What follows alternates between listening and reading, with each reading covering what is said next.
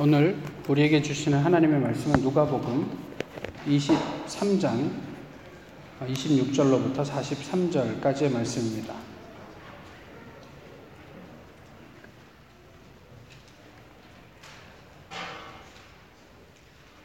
누가복음 23장 26절로부터 43절까지의 말씀입니다. 이제 제가 공독하겠습니다.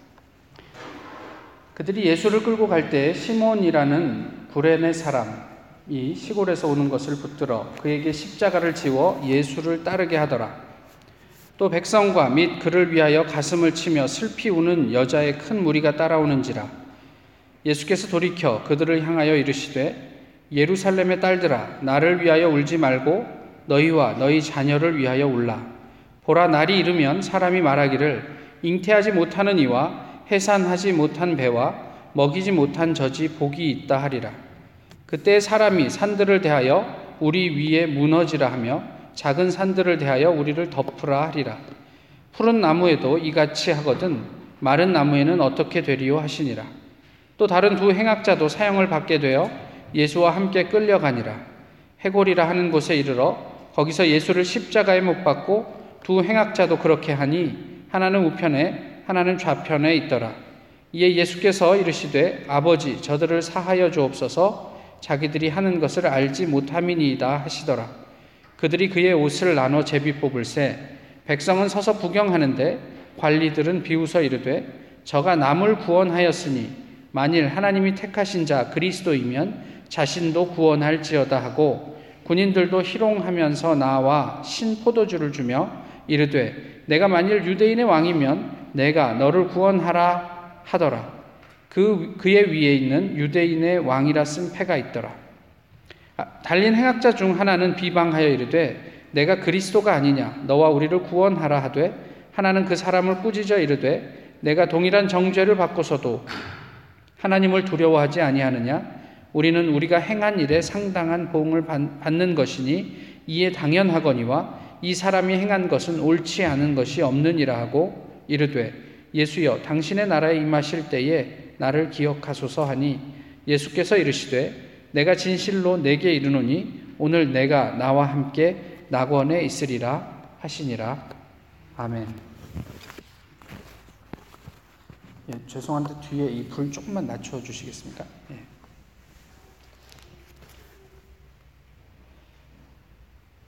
그 고난 주간을 앞두고 어두움을 경험하라는 의미이신, 의미인가 싶어서 저기서 해볼까 했는데 너무 어둡다 그러셔서 자리를 옮겼습니다. 종려주일입니다, 오늘은. 종려주일 하면 뭐가 생각이 나시는지요?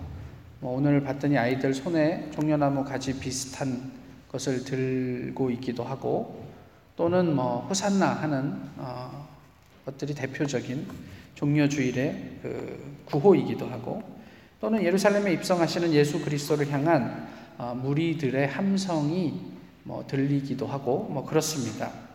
그런데 한 가지 궁금한 것은 이런 것입니다. 이들은 예수 그리스도에게 왜 이렇게 열광했을까 하는 점이죠. 어, 환호하는 군중. 그런데 좀 더 그 밑을 들여다보면 같은 길을 가고 있지만 물리적으로 같은 길 위에 서 있고 같은 길을 걸어가고 있는데 결코 만날 수 없는 길을 걷는 무리와 예수님이 그곳에 존재하는 듯 합니다.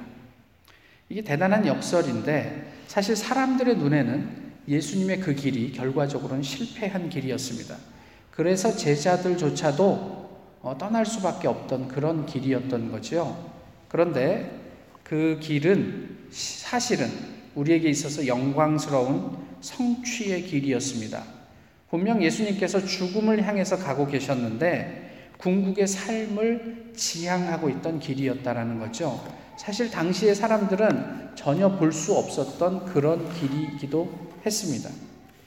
오늘 우리는 이 종려주의를 어, 이야기하고 기념하면서 어, 어떤 길을 가는 예수 그리스도에게 환호하고 있는가 종려주일날 한번 좀 생각해 보아야 하지 않을까 싶습니다. 지금 우리가 물리적으로나 영적으로나 같은 길을 예수님과 같이 가고 있는가? 아니면 예수님은 예수님의 길을 가시고 저희는 여전히 그때 당시에 군중들과 같은 그 길 위에 서 있는가?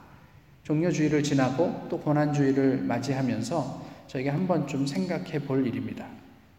오늘 본문에는 그 다른 길의 내용들을 조금 보여주고 있습니다. 뭐가 달랐을까 싶은데요. 군중들은 사탄이었습니다. 뭐 예수님께서 베드로에게 사탄이라고 얘기하셨던 바 군중들을 향해서 사탄이라고 이야기한들 뭐가 문제가 되겠습니까마는 군중들은 끊임없이 그 사탄의 역할을 하고 있었다 이런 얘기예요. 무슨 이야기냐면 베드로처럼 예수님에게 어, 하나님이 되어달라 이렇게 이야기를 합니다.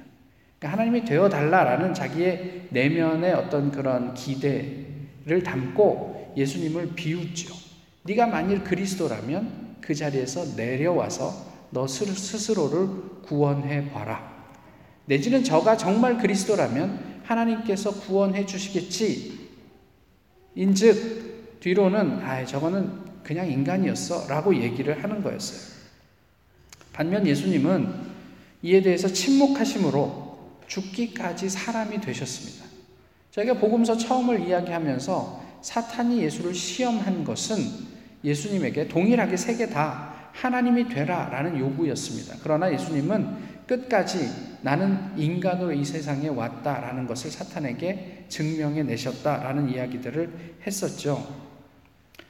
어, 이 정도 되면 오늘 본문에 보시면 여러, 여러 번 반복해서 이야기를 하고 있거든요. 많은 사람들이 예수님에게 그렇게 조롱하며 요청을 했습니다. 내려와 보지. 어, 이 정도 되면 사람이기 때문에 정서가 폭발할 법합니다. 제가 군대 있을 때 어, 별것 아닌 일 때문에 한 일주일 정도 군장을 메고 연병장을 돌았던 때가 있었습니다. 하루 이틀 정도야 그럴 수 있는데 한 3일, 4일 도니까 옆에 중대에 있던 병장 하나가 제가 2등병 때인데 병장 하나가 넌 뭔 잘못을 해서 이렇게 이렇게 많이 도냐? 뭐 이렇게 얘기를 하는 거예요. 하루에 8시간씩 도니까요. 근데 이제 그 말을 듣는데 이제 짜증이 나는 거예요, 제 마음에. 이등병이 병장한테, 물론 다른 옆에 중대 병장이지만, 신경 꺼. 네가 상관할 일이 아니야. 이래갖고 좀 시비가 붙었던 적이 있습니다. 이게 이등병 자식이 병장한테 뭐 함부로 한다고 막 그래서 뭐 제가 사실 그래 보이진 않지 않습니까? 제가 뭐 아무리 그, 그, 그 친구한테 뭐라고 얘기했다고 한들 뭐 나이도 비슷했었고 어, 그렇게 뭐 과격하게 얘기하지는 않았을 거라고 저도 믿어요. 그렇지만 그럼에도 불구하고 이거 별것 아닌 일에 이렇게까지 정서가 움직일 수 있다는 이야기예요. 근데 예수님은 십자가 위에서 당하지 않아야 할 고난을 당하고 계신데 사람들은 마치 예수가 별것 아니라는 듯 네가 정말 하나님의 아들이면 한번 내려와 봐. 그것을 우리에게 증명해 봐. 라고 비아냥거리고 있었을 때 주님은 끝까지 침묵하심으로 본인의 사람됨을 지켜내셨던 것이 결코 쉽지만은 않은 일이었으리라 싶습니다. 그런데 저희 교회를 돌아보며 우리 교회반을 이야기하는 게 아니라 오늘 현대의 교회를 생각하면서 어쩌면 교회도 스스로 하나님 되려고 하는 것은 아닌가라는 생각을 하게 되었습니다. 하나님이 되려는 것이 뭐 대단한 것이 아니라 예수님에게서 조금 떨어져서 예수님보다 조금 앞서가는 것을 예수님은 하나님 됨이라고 말씀하셨어요. 그래서 베드로가 예수님에게 잘못된 제안을 하고 예수님을 꾸중하셨을 때 예수님은 베드로를 향해서 호통치셨죠. 사탄아, 너는 내 뒤로. Follow me. 그냥 just follow me. 앞서가지 말라는 이야기를 하신 것 뿐이에요. 저희는 교회에서 기도하기보다는 회의하죠. 회의가 무의미한 것은 아닙니다만은 기도 없이 회의하는 것. 이것이 어쩌면 교회 안에 있는 대표적인 하나님 되기가 아닌가 싶습니다. 이번 사순절에 신약을 한번 읽어보면 어떻겠습니까? 라고 말씀을 드렸습니다. 얼마나 읽으셨는지 모르겠습니다. 또 저희가 교회에서 이런 기도가 있습니다. 기도 모임이 있습니다. 그러면 좋으십니까? 부담이 되십니까? 각자의 자리에서 우리가 어떻게 하나님을 향해 가고 있는가 이런 것들은 사실 뭐 일일이 확인할 수 있는 부분이 아닙니다. 적어도 그런 부분들은 저희 스스로가 하나님 앞에서 가장 잘 알죠. 어디 교회에서 이야기를 할 때, 뭐 예배 드리자, 기도하자, 성경 읽자 하는데, 아, 저는 그거 귀찮고 부담스러워서 싫어요. 라고 이야기하겠습니까? 그러나 우리가 어떤 상황 속에 있는지 우리 스스로를 잘 알게 되죠. 어디에 있든지 간에 그것이 우리의 현재 주소입니다. 만약에 기도하는데, 말씀 읽는데 우리가 별로 어, 관심이 없고 그렇게 그냥 뜨뜻 미, 미지근하다면 그게 그거 이상 우리가 무엇으로 하나님과 친밀하다 이야기할 수 있겠습니까? 우리는 예수님과 같은 길 위에 있습니까? 아니면 군중과 함께 하고 있습니까? 군중은 자신의 필요에 집중하고 그것을 요구합니다. 이분이 죽으면 이제 내 병은 누가 고쳐주지? 이분이 있어가지고 우리가 밥도 먹고 빵도 먹었는데, 근데 이분이 돌아가시면 이제 그것은 누가 채워주지? 라는 아쉬움이 있는 거예요, 군중들에게. 그러니까 베드로도 선생님 그러면 안 됩니다. 라고 예수님을 꾸짖게 되는 거죠. 그렇지만 예수님은 하나님의 역사에 집중합니다. 그래서 마지막 순간에 사람들이 기대하는 것에는 침묵하십니다. 그러나 생명에 대한 요청에는 즉각 반응하셨어요. 오늘 본문에도 그런 내용이 나오죠. 당신의 나라에 임하실 때 나를 기억해 주십시오. 내가 오늘 나와 함께 낙원에 있을 것이다. 이게 예수님의 반응이었단 말이에요. 어, 저희 이런 캠퍼스 타운에 있는 교회의 특성상 많은 사람들이 들고 납니다. 그리고 올 여름에도 어, 여러분이 이제 졸업하고 타운을 떠나게 될 예정입니다. 축하하고 고마운 일이지요. 그렇지만 교회에서 사역을 많이 하던 교인이 교회를 떠나게 되면 인간적인 아쉬움이 있는 것도 사실입니다. 그럼 저분의 자리는 누가 대신할까? 그래서 저희가 농담처럼 때로는 진심을 담아서 당신이 할 일을 대신할 수 있는 사람 찾아놓고 가는 거야. 뭐 이렇게 이야기를 하잖아요. 이게 충분히 우리가 이해할 법한 얘기죠.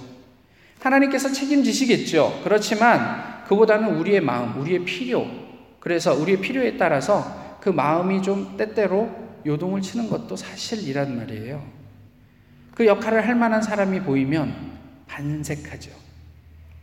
그래서 반가워요. 그래서 정작 그 사람이 가지고 있는 역사나 또 영혼에 대한 관심, 생명과 관련된 일보다는 기능에 관심을 두고 우리가 그를 반길 때도 있습니다.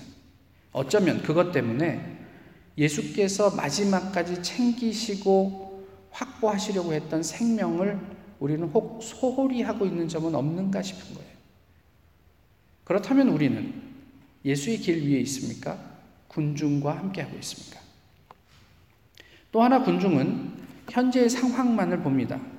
그래서 그 상황 때문에 일희일비합니다. 방금 전에 말씀드린 것과 비슷한 맥락이죠. 그렇지만 예수 그리스도는 철저하게 하나님의 때를 사시는 분입니다. 그래서 하나님의 길을 완주하실 수 있었던 거죠. 지금 당장 내 눈에 보이는 것이 다른 사람들이 그게 실패의 길이라고 할지언정 이것이 하나님의 때에 하나님의 방법으로 성취될 그것을 생각하면서 오늘 이, 이 처참한 상황을 버텨내실 수 있었다라는 의미입니다. 사순절이면 저희가 소위 가상칠언, 전문 용어라 잘 못 알아들으신 분도 계실 텐데, 십자가 위에서 말씀하신 일곱 개의 말씀.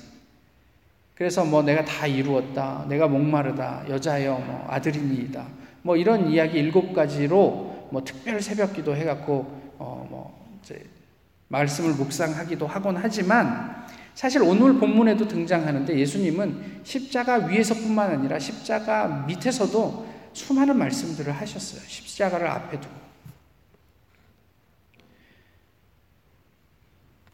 오늘 본문 28절에 31절이 그 대표적인 말씀입니다. 예수님께서 십자가를 지고 어, 골고다를 향해 가시는 그 도상에서 많은 사람들이 와서 예수님을 예수님의 어떤 그런 비참함을 보면서 울지요.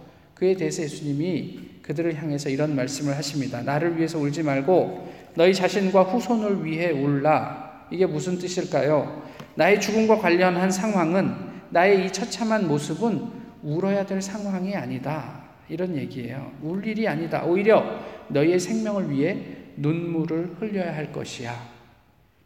하나님의 때를 살지 못하면 그날 하나님의 때에 진짜 가슴을 치며 슬피 울게 될 날이 올 것이야. 그때를 준비하며 어, 기도해 주련. 이런 말씀이었던 거죠. 십자가를 지고 가는 그 고통스러운 길 위에서 이런 말씀을 하셨다? 이게 어떤 의미를 가지는 걸까요? 십자가 위에서도 사실 아시는 분들은 아시지만 그 호흡을 제대로 할 수 없을 만큼 고통스러운 그 상황 속에서도 예수님은 끊임없이 왜 사람들에게 사람들의 죄를 용서하시고 하나님께 기도하시고 그러셨을까 싶어요. 그게 무슨 의미일까요? 그것은 다름 아닌 예수님께서 고통스럽거나 평안하거나 어떤 상황에 있거나 우리의 생명을 위해서 끊임없이 말씀하시고 가르치시고 기도하시던 분이었다라는 의미입니다. 어, 손양원 목사님을 아시죠? 모르시는 분은 네이버에서 한번 찾아보시기를 바라고요. 이분이 뭐 사랑의 원단, 원자탄이라는 별명을 가지고 계시지 않습니까? 여수에서 그 한센 병자들을 목회하셨던 분이고, 어, 그 한국 전쟁이 일어났을 때, 아, 그 교인들이 이제 부산으로 피신하시라. 그래서 배를 마련해서 사람들을 몇 태우고, 그러니까 병자들은 움직이지 않고요. 그냥 그 마을에 있는 사람들 태우고 목사님을 태워서 당신은 살아 있어야 됩니다. 그리고 보냈을 때 배를 배가 어느 정도 바다 위로 떠갔을 때 목사님이 바다 위로 뛰어드셨어요. 그리고 다시 이제 무트로 나오셨죠. 놀란 어, 그 교인들에게 내가 당신들을 두고 어디를 갑니까? 살아도 당신들과 살고 죽어도 당신들과 같이 죽어야죠. 그래서 그 다음에 사람들한테 붙잡혀서 죽게 돼요. 북한군들한테. 순교하시게 되는데 여수 시내에 그 순교지가 있습니다. 예양원에서 시내까지 걸어가면 상당한 시간이 걸리는데요. 걸어가면서 이분이 옆에 있는 군인들에게 계속 전도합니다. 이게 바더가 되고 시끄러우니까 이 친구들이 길가에 있는 돌을 모아서 이분 입에다 집어넣고 그냥 재갈을 물려요. 그럼에도 불구하고 이분은 계속해서 그들에게 전도합니다. 당신들 예수 믿어야 돼. 나를 죽이고 살리는 건 별 문제가 안 되는데 당신들 예수 믿고 하나님을 알고 구원받아야지. 이것도 바더가 되니까 총, 소총 개머리판으로 입을 쳤어요. 그래서 피투성이가 돼서 속에 돌이 들어있으니까 철철 피를 흘리면서도 끝까지 죽음의 그 순간까지 이분은 예수 그리스도의 구원, 복음, 그리고 구원을 전하다가 순교하셨습니다. 예수님도 이와 같지 않으셨을까 싶어요. 예수님이 이 땅에 온 목적이 그저 자신이 그냥 죽는 것에 목적이 있는 게 아니라 그 죽음의 의미는 사람들에게 생명을 전하기 위함이었고 그렇기 때문에 주님은 그야말로 때를 얻든지 못 얻든지 끊임없이 그 생명의 복음을 전하는 일에 쉴 수가 없으셨던 거예요. 마지막 숨을 거두시는 그 순간까지. 이제 죽게 된 상황에 함몰돼서 착잡한 마음으로 형장에 끌려가는 것이 아니었어요. 이게 비단 예수님에게만 어, 그 해당되는 문제라면 저희는 뭐 그렇게까지는 살지 않아도 될지 모르겠지만 저희의 믿음의 선배들은 예수님을 따라서 그 길을 함께 갔던 분들이 적지 않았다는 것을 기억하면 아마 저희를 향한 부름이기도 할 거란 말이에요. 우리가 죽는데 나가야 한다 이런 비장한 것까지는 제쳐놓고서라도 우리가 살아가고 있는 삶의 자리에서 앉으나 서나 걸을 때나 누워 있을 때나 정말 하나님의 말씀으로 우리가 무장을 하고 만나는 사람들에게 그 말씀을 전할 수 있는가? 그렇지 않는가는 그리스도의 길 위에 서 있는가? 아니면 무리와 함께 있는가를 가르는 가장 중요한 문제가 아닌가 싶습니다.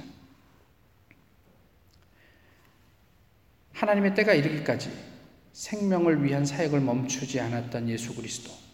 그는 군중과는 분명히 달랐습니다. 이 모든 차이는 저희가 그렇다 치고요. 저희에게 남은 문제는 이런 거예요. 그러면 어떻게 그 예수 그리스도와 함께 길을 갈 수 있을까 하는 거죠. 오늘 본문이 그에 대한 어떤 약간의 단서들을 우리에게 가르쳐 주고 있습니다. 좋지 않은 일진, 재수없는 하루를 살고 있는 구레네 시몬. 어떻게 생각을 하십니까? 그는 왜 하필 오늘 이 자리에 있었을까요? 전설에 의하면 이 양반이 그 달걀을 팔던 사람이었대요. 그래서 달걀 좀 팔아보려고 왔다가 잡혀가지고 십자가를 매게 되는 거예요. 아시는 것처럼 십자가는 당시에 정말 역겨운 형벌이었습니다. 그러니까 내가 죄도 없이 십자가를 지는 사람들을 사람을 대신해서 그 십자가를 진다는 것은 이거는 이만저만 수치스러운 일이 아니에요. 그러면 그런 십자가를 졌다면 구레네 시몬은 누구입니까? 그 일을 맡겨도 별 탈이 없을 만한 사람이에요. 바리새인에게 그 일을 맡기면 그 십자가를 대신 져주겠습니까? 택도 없죠. 그럴 만한 사람이었어요. 누구에게도 어, 그 집중받지 못하는 그런 사람. 그런 사람이 그 길을 가고 있습니다. 그럼에도 불구하고 내가 사회에서조차도 이렇게 사람들에게 예, 주목받지 못하는 사람인데 이런 치욕스러운 일까지를 해야 되나? 이건 분명 시몬에, 시몬에게는 정말 죽을 때까지 잊을 수 없는 기억이었을 것입니다. 그런데 또 하나 분명한 것은 뭐냐면 동시에 예수님의 십자가를 대신 지고 예수님과 같이 걷고 있지만 그는 예수님과 함께하고 있지 않았어요. 군중처럼 또 어쩌면 오늘을 사는 우리들처럼 또 한 부류의 사람이 나오죠. 강도 두 사람. 이 사람들도 예수님과 함께 그 십자가의 길을 걷습니다. 당시 최고의 화제를 모았던 예수 그리스도. 어쩌면 그것 때문에 많은 종교 지도자들이 그 예수님의 마지막 길을 보기 위해서 거리로 몰려 나왔을지도 모르겠어요. 그렇게 예수와 함께 십자가의 길을 걷는 것이 못마땅했을지도 모르겠어요.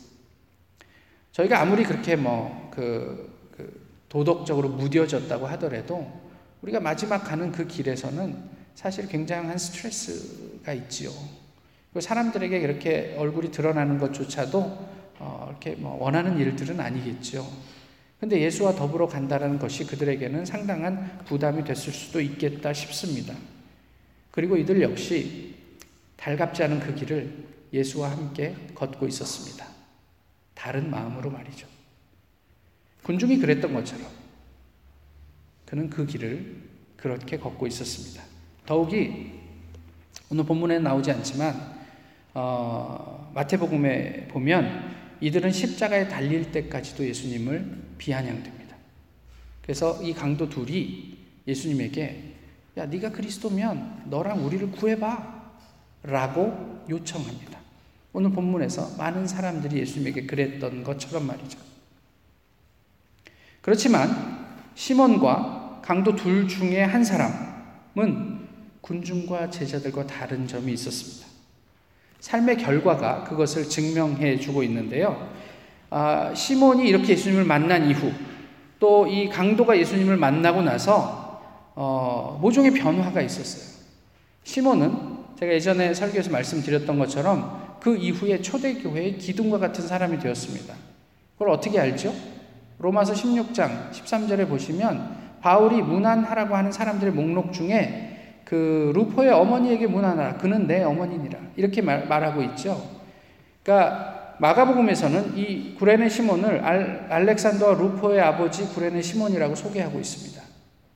그러니까 루포의 어머니는 곧 시몬의 와이프였던 셈이고 이 시몬의 와이프는 그, 그 사도 바울이 그는 나의 영적인 어머니다라고 할 만한 영향력을 사도 바울에게 끼쳤던 사람이에요.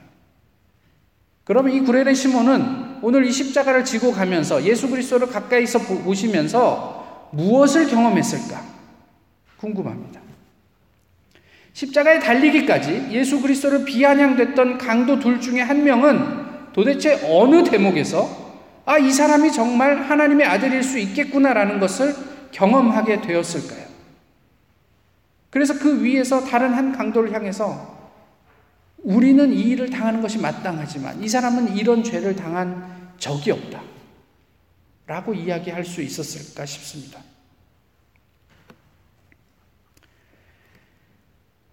무엇이 이들을 변화시켰을까?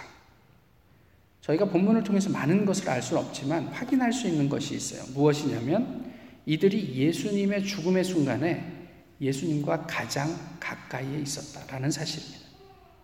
또 하나는 무엇이냐면 그 누구도 당시에 듣지 않던 예수님의 이야기를 바로 그 가장 가까운 거리에서 들었다라는 사실이에요. 이런 경우가 하나 더 나옵니다. 누가복음 5장에 아, 예수님께서 제자들에게 특히 베드로에게 깊은 데로 가서 그물을 내리라 했을 때 베드로가 우리가 밤이 맞도록 수고하였지만 한 마리의 고기도 얻지 못하였지만 당신의 말씀을 의지하여 내가 그물을 내리리이다. 그 이전의 상황이 이런 상황이었어요.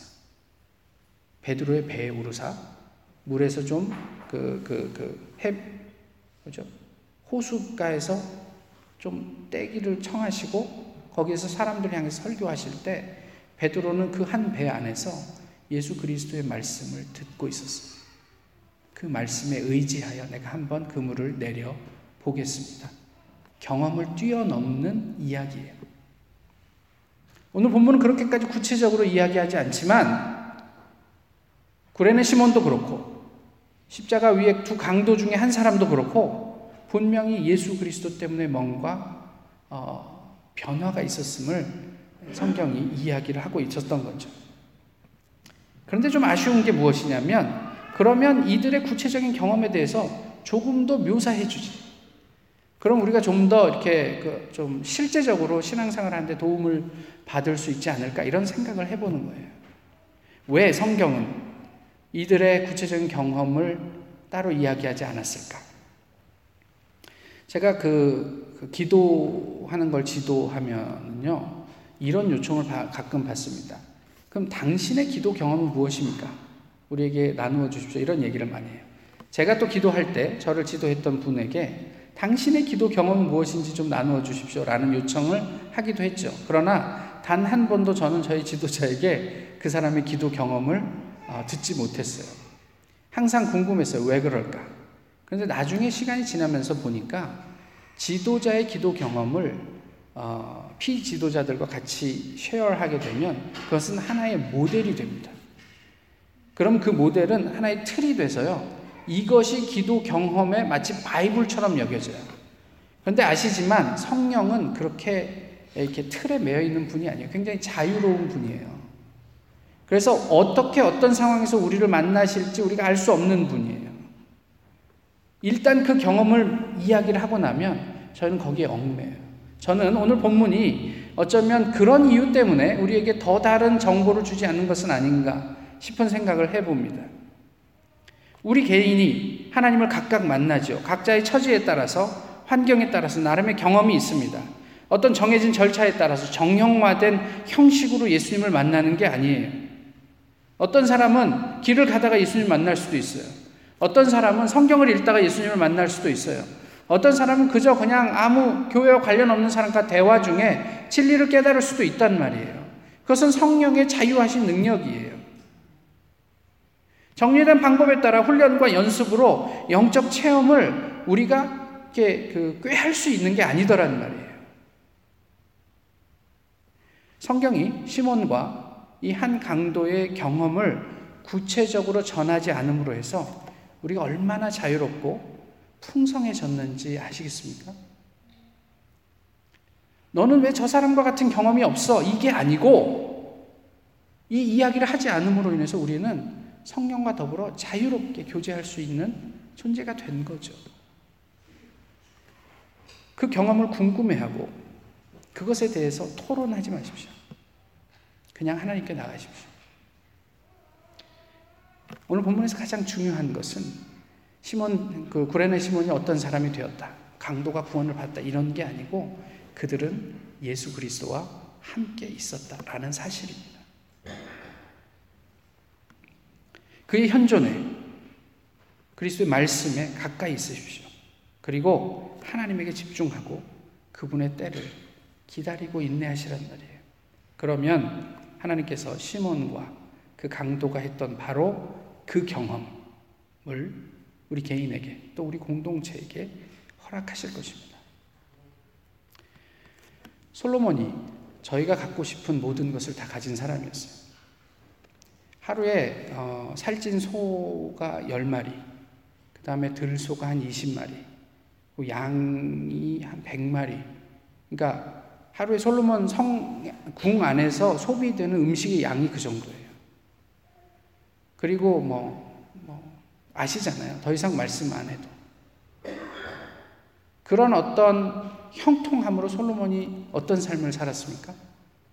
와이프가 천명, 그리고 하나님과 관계없이 그냥 그렇게 살았어요. 그가 마지막에 뭐라고 고백합니까? 헛되고 헛되며 헛되고 헛되니 모든 것이 헛되다. 신학대학교 입학 문제 나왔어요. 여기서 헛되다는 말이 몇 번 나왔냐? 헛되고 헛되며 헛되고 헛되니 모든 것이 헛되도다. 다섯 번. 얼마나 자기 어떤 삶이 덧없음을 느꼈으면 이렇게까지 헛됨을 강조했을까? 그러면서 그가 그 뒤에 무슨 얘기를 합니까? 천하 범사에 기한이 있다. 하나님의 때가 있다. 울 때가 있고 웃을 때가 있고 벗을 때가 있고 입을 때가 있고 부할 때가 있고 가난할 때가 있고 건강할 때가 있고 연약할 때가 있고 이것이 모두 하나님의 때 안에 들어있다. 이런 이야기를 하는 거예요. 구레네 시몬도 그날 그곳에 없었다면 강도도 그날 예수님과 함께 십자가에 달리지 않았다면 이들의 삶은 어떻게 되었을까요? 이들은 예수님 죽기 직전에 소위 막차를 탄 사람들입니다. 그러나 그것은 자신들이 생각했던 비참함이 아니라 또 무엇을 더 하실 수 있겠습니까? 라는 허무가 아니라 그들의 삶을, 영원을 바꾸어 놓는 놀라운 은혜가 되었다는 사실. 그 대박의 중심에 예수 그리스도가 있습니다. 아, 재수없어. 말씀하지 마세요. 실망도 하지 마세요. 우리의 경험으로 판단도 섣불리 하지 마시라고요. 또 자격도 생각하지 마세요. 예수님과 그저 함께 하십시오. 그 예수님 말씀 안에 거하고 예수님의 현존 안에서 기도하십시오. 그리고 그분이 우리에게 그 매개하시는 생명을 풍성하게 누리실 수 있기를 소망합니다. 그저 아무 의미 없이 예수님을 향해서 환호하지 마시고 예수님 안에서 그분께서 우리에게 허락하시는 그 은혜 가운데 그, 그 풍성함을, 영적인 풍성함을 나, 누리고 나누실 수 있기를 소망합니다. 무슨 노력을 우리가 해서 이 사람은 정령 의인이었도다 고백할 수 있겠습니까? 십자가 앞에 있던 백부장은 예수님의 죽음 이후에 이 사람은 진짜 의인이었다 고백했습니다. 어떤 노력도 하지 않았어요. 예수님과 대화 한 번도 하지 않았어요. 그러나 십자가 앞에 있었다라는 사실만으로 그는 예수 그리스도의 하나님 됨을 인정할 수 있었습니다. 한 백부장의 고백이 또한 오늘 우리의 우리 교회의 고백이 될 수 있기를 소망합니다. 이 사람은 진정 의인이었도다. 하나님의 아들이었도다. 고난 주간을 지내시며 우리 예수 그리스도의 그 고난 자체에 집중하지 마시고 예수님께서 그것을 통해 우리에게 주시기 원했던 그 생명을 기대하는 한 주간이었으면 좋겠습니다. 기도하겠습니다. 귀하신 주님, 오늘도 저희 변함없이 이 자리에 있게 하시고 하나님을 온전히 예배하게 하심을 감사합니다. 주님께서 마지막까지 품기를 원하셨던 영혼을 저희도 소홀히 하지 않게 하시고 저희 스스로 또 주님 앞에 서려고 하는 노력이 끊이지 않도록 주님께서 지켜주시옵소서. 정말 주님의 사랑을 받는 또 주님 앞에서 주님을 하나님의 아들이라 진정하게 고백하는 주님의 백성 되기를 소망합니다. 저희를 극률히 여겨 주시옵소서. 예수 그리스도의 이름으로 기도하옵나이다. 아멘.